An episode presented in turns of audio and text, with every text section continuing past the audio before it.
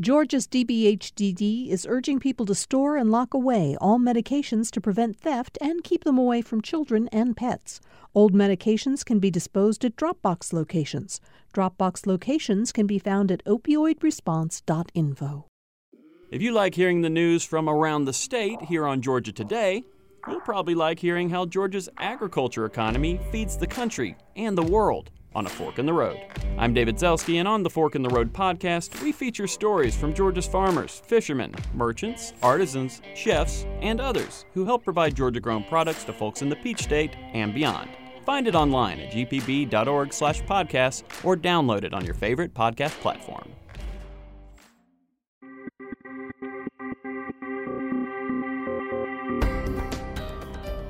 Welcome to the Georgia Today podcast from GPB News. Today is Tuesday, November 21st. I'm Peter Biello. On today's episode, Fulton County District Attorney Fani Willis makes a rare appearance in court in the election interference case. The Court of Appeals has blocked the release of the settlement details in the case of contamination in Rome's drinking water. And there's now three times as much conserved land around one of Georgia's most popular state parks. These stories and more are coming up on this edition of Georgia Today.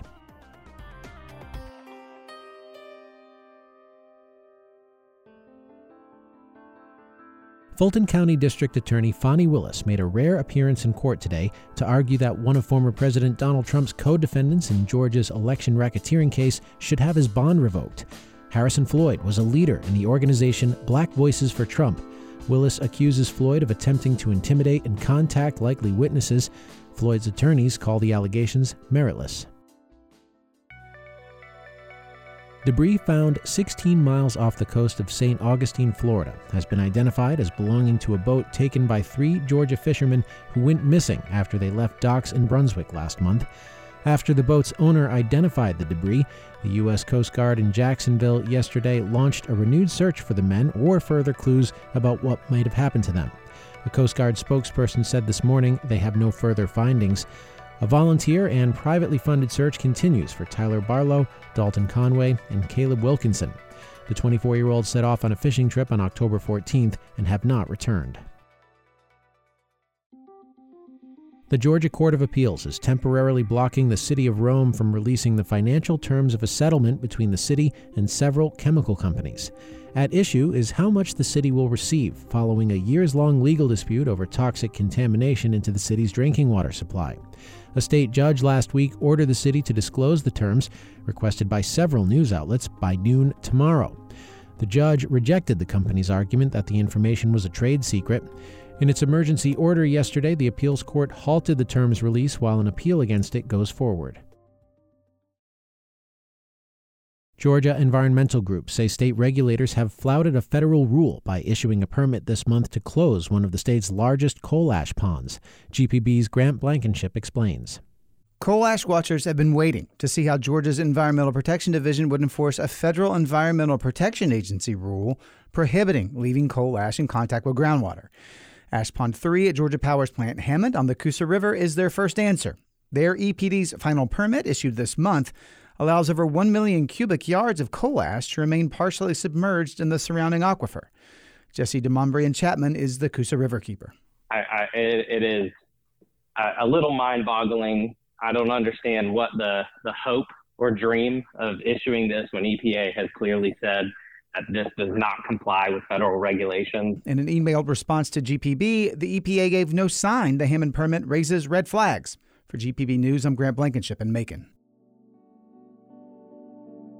The National Nonprofit Conservation Fund says it's transferred more than 2,000 acres around North Georgia's Amicalola State Park to the State Department of Natural Resources. The land was threatened by development. As of today, the acreage of conserved land around the park has tripled. It becomes part of the Dawson Forest Wildlife Management Area. Public and private financing made the transfer possible. Amicalola State Park is about a 90 minute drive north of Atlanta and home to Georgia's tallest waterfall, attracting thousands of visitors each year. Middle Georgia has waited for years for Macon's Ocmulgee Mounds to officially become Georgia's first national park. A new report means progress has been slowed once again. GPB's Eliza Moore reports on a visit yesterday. Senator Raphael Warnock toured the grounds of the Ocmulgee Mounds National Historic Park, calling it holy ground.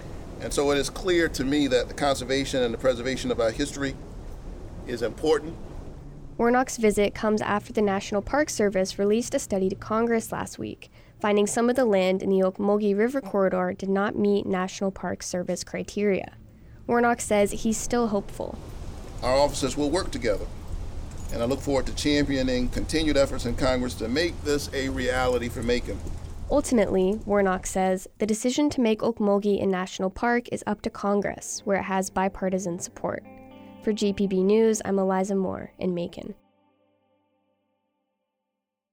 A ban on new development at the site of the former Wellstar Health System's Atlanta Medical Center has been extended for another six months. The Atlanta City Council voted 11 to 1 last night for the extension. The city first banned new development at the site in October 2022 after Wellstar announced it would close the medical center on November 1st.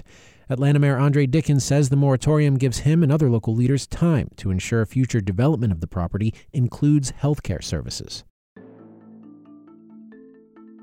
Savannah art students are helping automaker Hyundai design a water tower at the company's electric vehicle plant being built in southeast Georgia's Bryan County. GPB's Benjamin Payne reports. Six teams of students from the Savannah College of Art and Design competed to create artwork for the roughly 200 foot tower along Interstate 16. The winning design depicts solar panels, a wind turbine, a car rolling off an assembly line toward a hand holding a light bulb, and, at the tip top, a cog. Industrial design student Jacob Perrone was part of the team behind it. I'm interested in the automotive field, and I felt that Hyundai was a really great opportunity especially since this water tower will be seen by millions of people going down the highway. Hyundai says it plans to power its Metaplant from 100% renewable sources, primarily through power purchase agreements. The factory is expected to begin production of electric vehicles in early 2025. For GPB News, I'm Benjamin Payne in Savannah. The state of Georgia has a new online portal to link job seekers and employers. The Technical College System of Georgia has unveiled WorkSource Georgia. The website takes over from the state's previous job website run by the Georgia Department of Labor. It also adds new links to job training, financial aid, and resume building opportunities.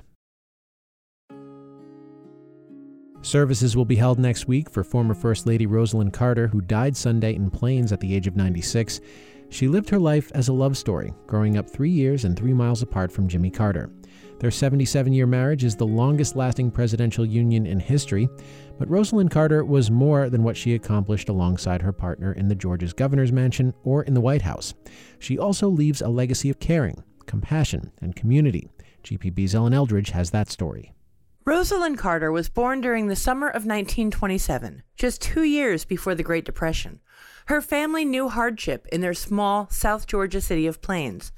Kathryn Cade served on Mrs. Carter's staff in the White House. She is vice chair of the Carter Center's Board of Trustees and a member of the center's mental health task force.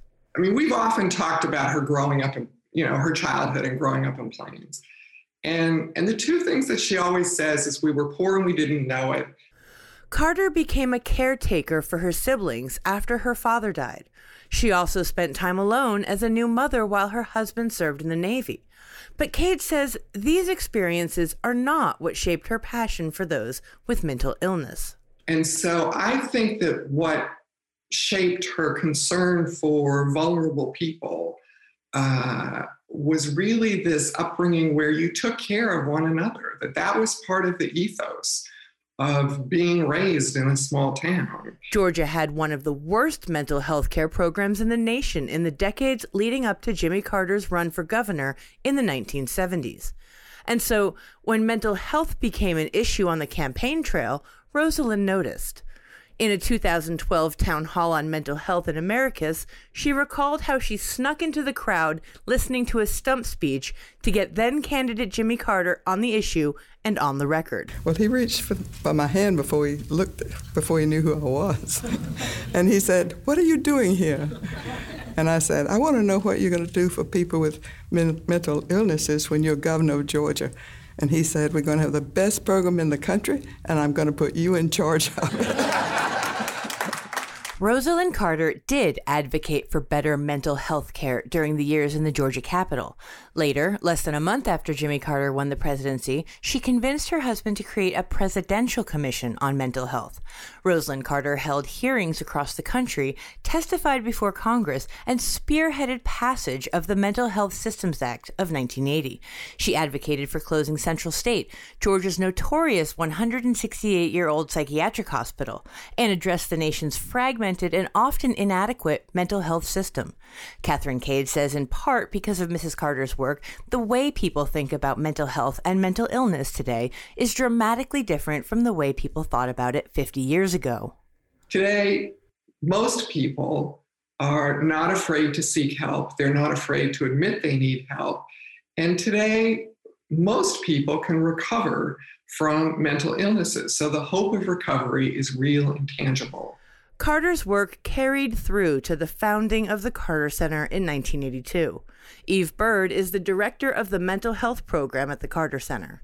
She says that as passionate as Mrs. Carter was advocating for those with mental illness, she was most proud of her family. I can't tell you how many times um, she uh, would, after a meeting, would say that she was getting together with everybody here at the Carter Center, all of her children and grandchildren and great grandchildren for a dinner. And we would tease, and I'd say, Well, I better let you get on with your way and do some cooking, right, Mrs. Carter? And we would kind of laugh together. Those had to be big dinners. Rosalynn Carter leaves a family legacy of four children, 12 grandchildren, and 14 great grandchildren. For GPB News, I'm Ellen Eldridge.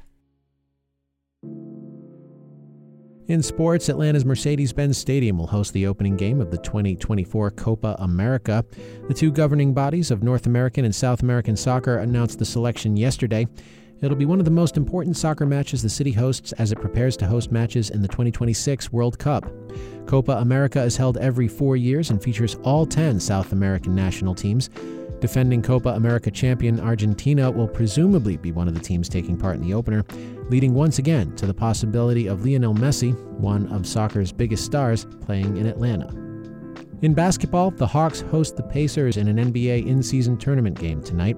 The in season tournament is a new feature of the NBA in which teams compete for the NBA Cup. All in season tournament games will count toward the regular season standings except the championship, which will sit outside the regular season and take place in Las Vegas next month. The Hawks have a 1 and 1 record in this four game first round of the in season tournament. The Hawks lost to the Philadelphia 76ers on Friday. And that is it for this edition of Georgia Today. If you want to learn more about any of these stories, visit gpb.org/news. And if you haven't yet subscribed to this podcast, do it now. We'll be back with you in your podcast feed tomorrow. And if you've got feedback or a story idea, we would love to hear from you. Send us an email. The address is georgiatoday at gpb.org. I'm Peter Biello. Thanks again for listening. We'll see you tomorrow.